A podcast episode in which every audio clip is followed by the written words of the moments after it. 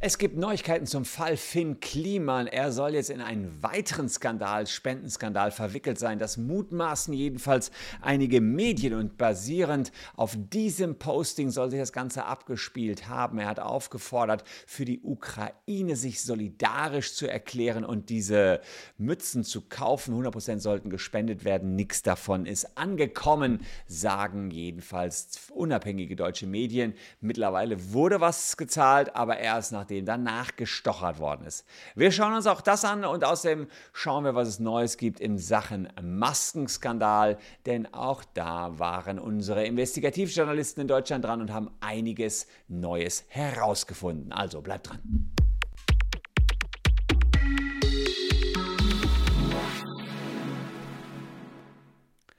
Hallo, ich bin Christian Solmecke, Rechtsanwalt und Partner der Kölner Medienrechtskanzlei Wildeborger und Solmecke. Und wenn ihr zum Fall Finn Kliemann up-to-date bleiben wollt, dann lohnt sich ein Abo für diesen Kanal auf jeden Fall. Haben Tausende von euch auch gemacht nach den ersten Kliemann-Videos, denn wir bleiben dran. Das habe ich versprochen und so machen wir das natürlich auch. Und noch eins verspreche ich euch, am Ende gibt es wieder ein kleines Leckerli. Wir sind ja gerade in der Release-Woche meines Ja, großen Buches, wenn man so will, der Taschenanwalt, von der Geburt bis zum Tod, alle Rechtsfragen einfach geklärt.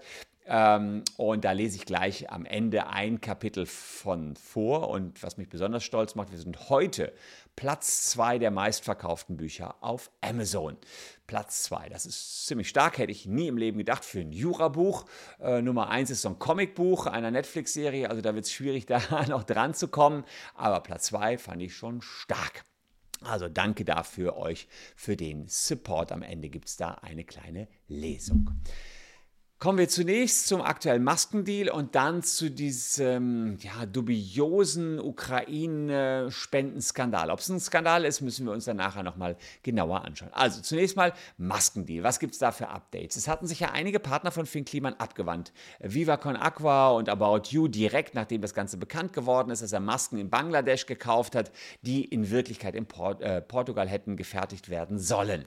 Dann das Neueste, der Getränkehersteller Beritzen hat sich abgewandt mit einer Merchandising-Kollektion, die er gemeinsam mit Finn Kliemann entwickelt hatte. Das war der Mio Mio Hoodie.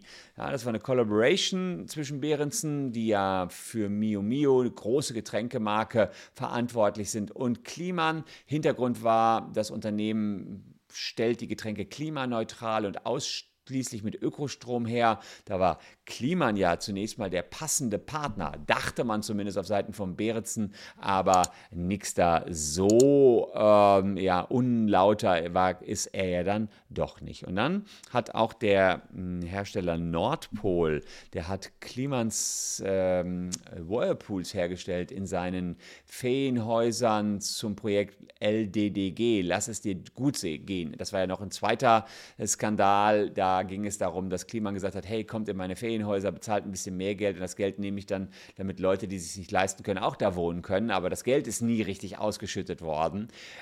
Und im Rahmen dieses Ferienbauprojekts hat Nordpol seinerzeit mal auch einen dicken, fetten Whirlpool zur Verfügung gestellt. Den seht ihr hier, das sind ja teure Dinger. Hier ähm, seht ihr Top Tropic Spas, Modell Kawaii, das sind solche Space Shuttles, ey.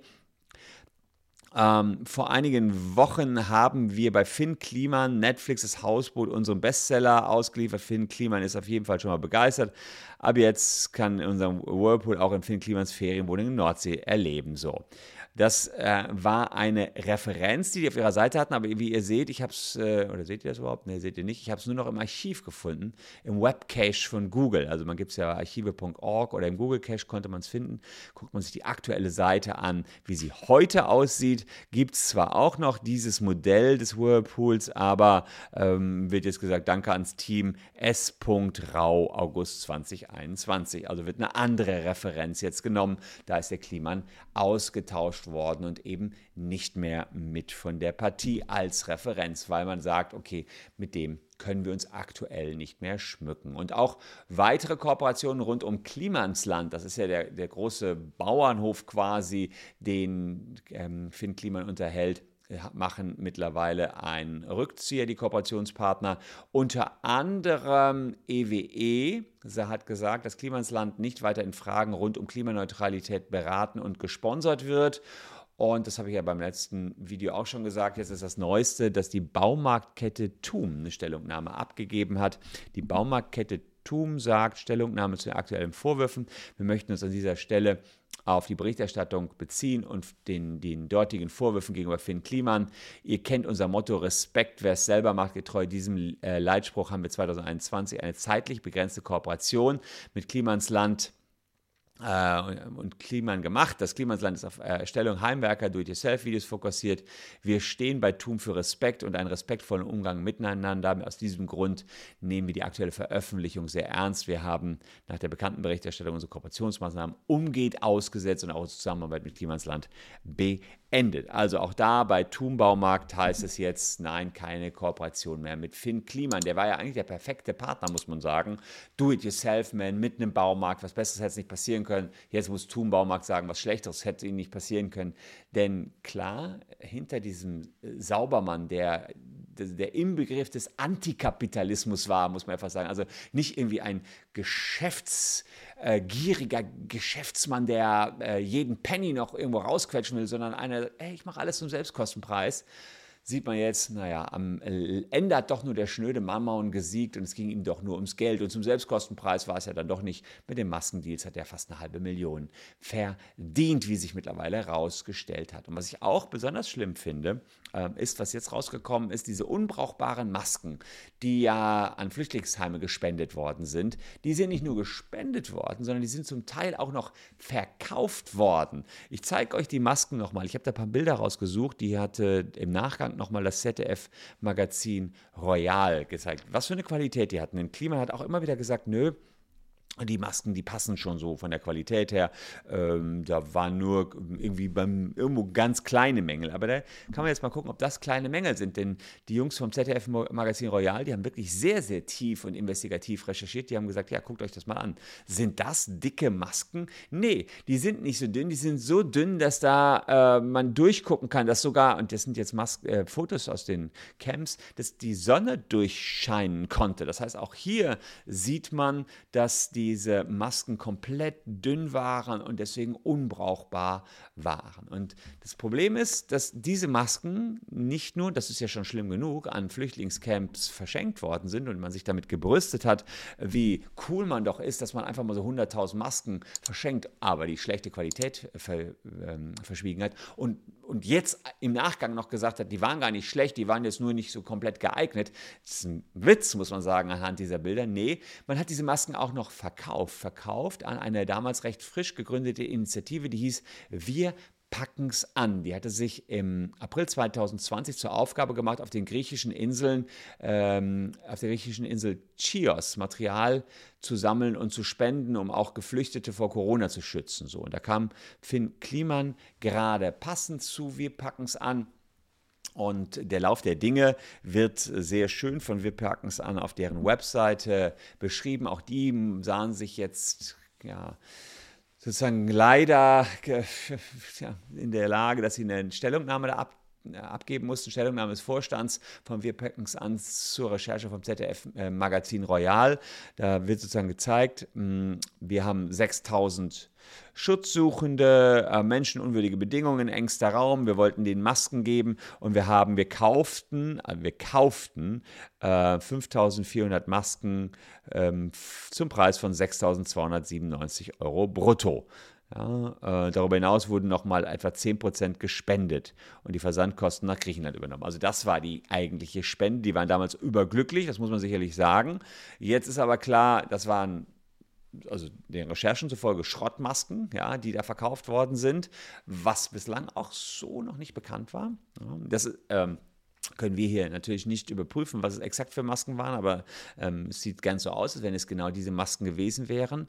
Und man muss sagen, ähm, das Allerschlimmste war nicht nur die Geschäftemacherei, sondern eben auf dem Rücken von Schutzsuchenden, die ähm, ja, sozusagen, das waren ja Geflüchtete dort, dann auch noch die der Corona-Pandemie auszusetzen, indem man ihnen solche schlimmen Masken gibt.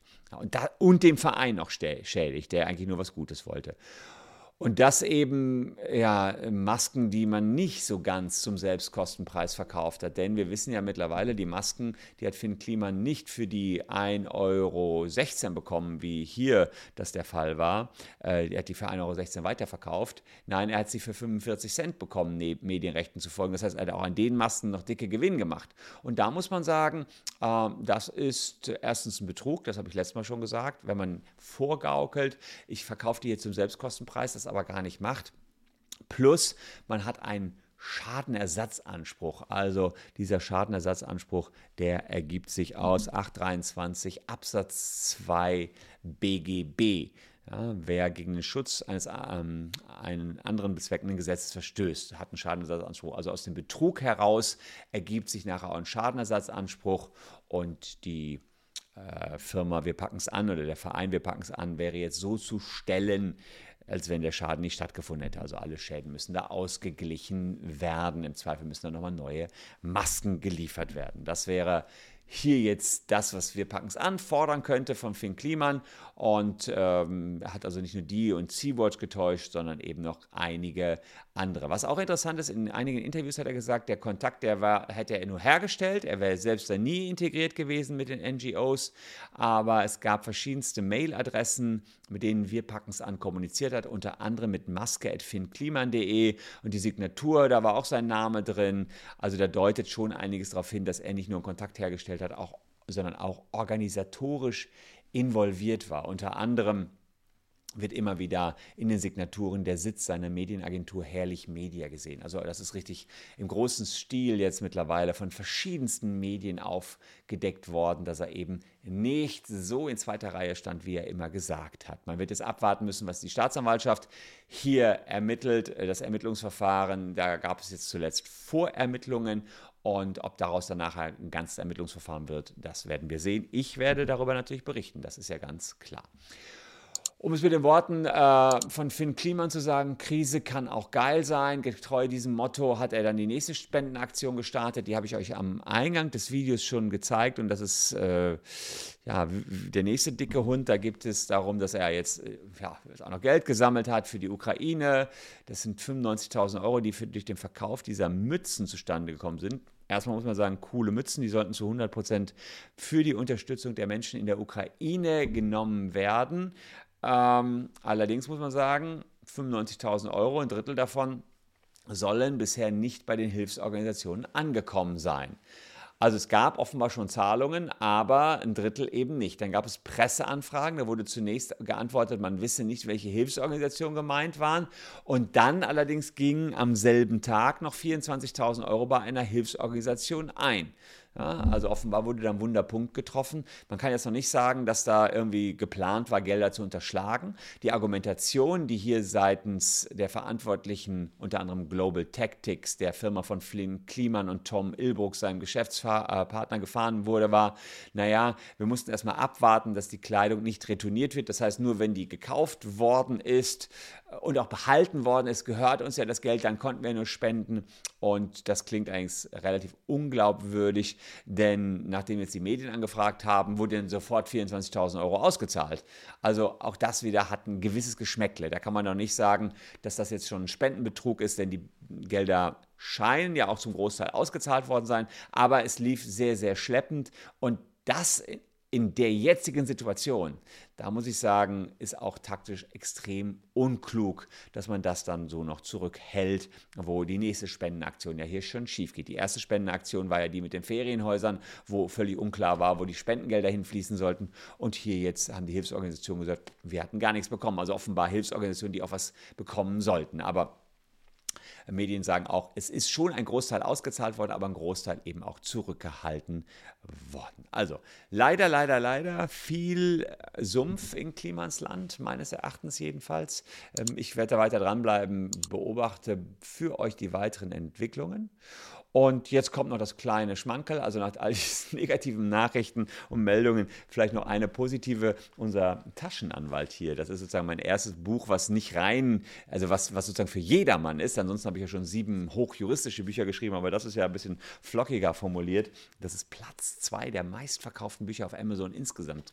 Heute jedenfalls, ja, ob da, wie lange wir das jetzt schaffen, weiß ich noch nicht. Fand ich jedenfalls sehr, sehr stark. Und ich habe ein Kapitel für euch rausgesucht, was ich ähm, vorlesen möchte. Und das ist für alle eure Autofahrer interessant. Und das Kapitel lautet: Darf man über Rot fahren, um der Polizei mit Blaulicht Platz zu machen? Ist ein Unfall passiert, kommen Polizei und Krankenwagen meist mit Blaulicht angerast. Ihr sitzt im Auto und plötzlich hört ihr von irgendwoher eine lauter werdende Sirene. Im Rückspiegel seht ihr die Einsatzkräfte näher kommen, aber ihr steht vor einer roten Ampel und könnt weder nach links noch nach rechts oder zurückfahren. Es bleibt nur die Flucht nach vorn. Blitz! Oh nein, jetzt seid ihr auch noch geblitzt worden, weil ihr bei Rot ein Stück über die rote Ampel gefahren seid. Doch drohen jetzt wirklich Fahrverbot, Bußgeld und Punkte in Flensburg? Wir hatten mal einen Mandanten, dem das tatsächlich so passiert ist. Über den Fall haben wir auch schon in den Medien berichtet. Denn es ist ja auch für andere sehr interessant, wenn sie einmal in einer solchen Situation stecken. Hier also die Antwort. Ja, ihr dürft in einem derartigen Moment über die rote Ampel fahren, auch wenn das normalerweise ein Verstoß gegen die Straßenverkehrsordnung wäre. In diesem Fall könnt ihr euch auf den sogenannten rechtfertigenden Notstand berufen. Schließlich wäre es auch ein Rechtsverstoß, wenn du den Einsatzkräften keinen Platz machen würdest. Bei Einsatzfahrzeugen mit Blaulicht und Sirene heißt es nämlich, alle übrigen Verkehrsteilnehmer haben sofort freie Bahn zu schaffen. Auf der Autobahn bzw. einer Straße außerhalb von Ortschaften muss man eine Rettungsgasse bilden, innerorts, wenn möglich rechts ranfahren. Wer das nicht tut, verstößt gegen Paragraph elf Absatz zwei Straßenverkehrsordnung und muss mit einem Bußgeld von zweihundert Euro und zwei Punkten in Flensburg rechnen.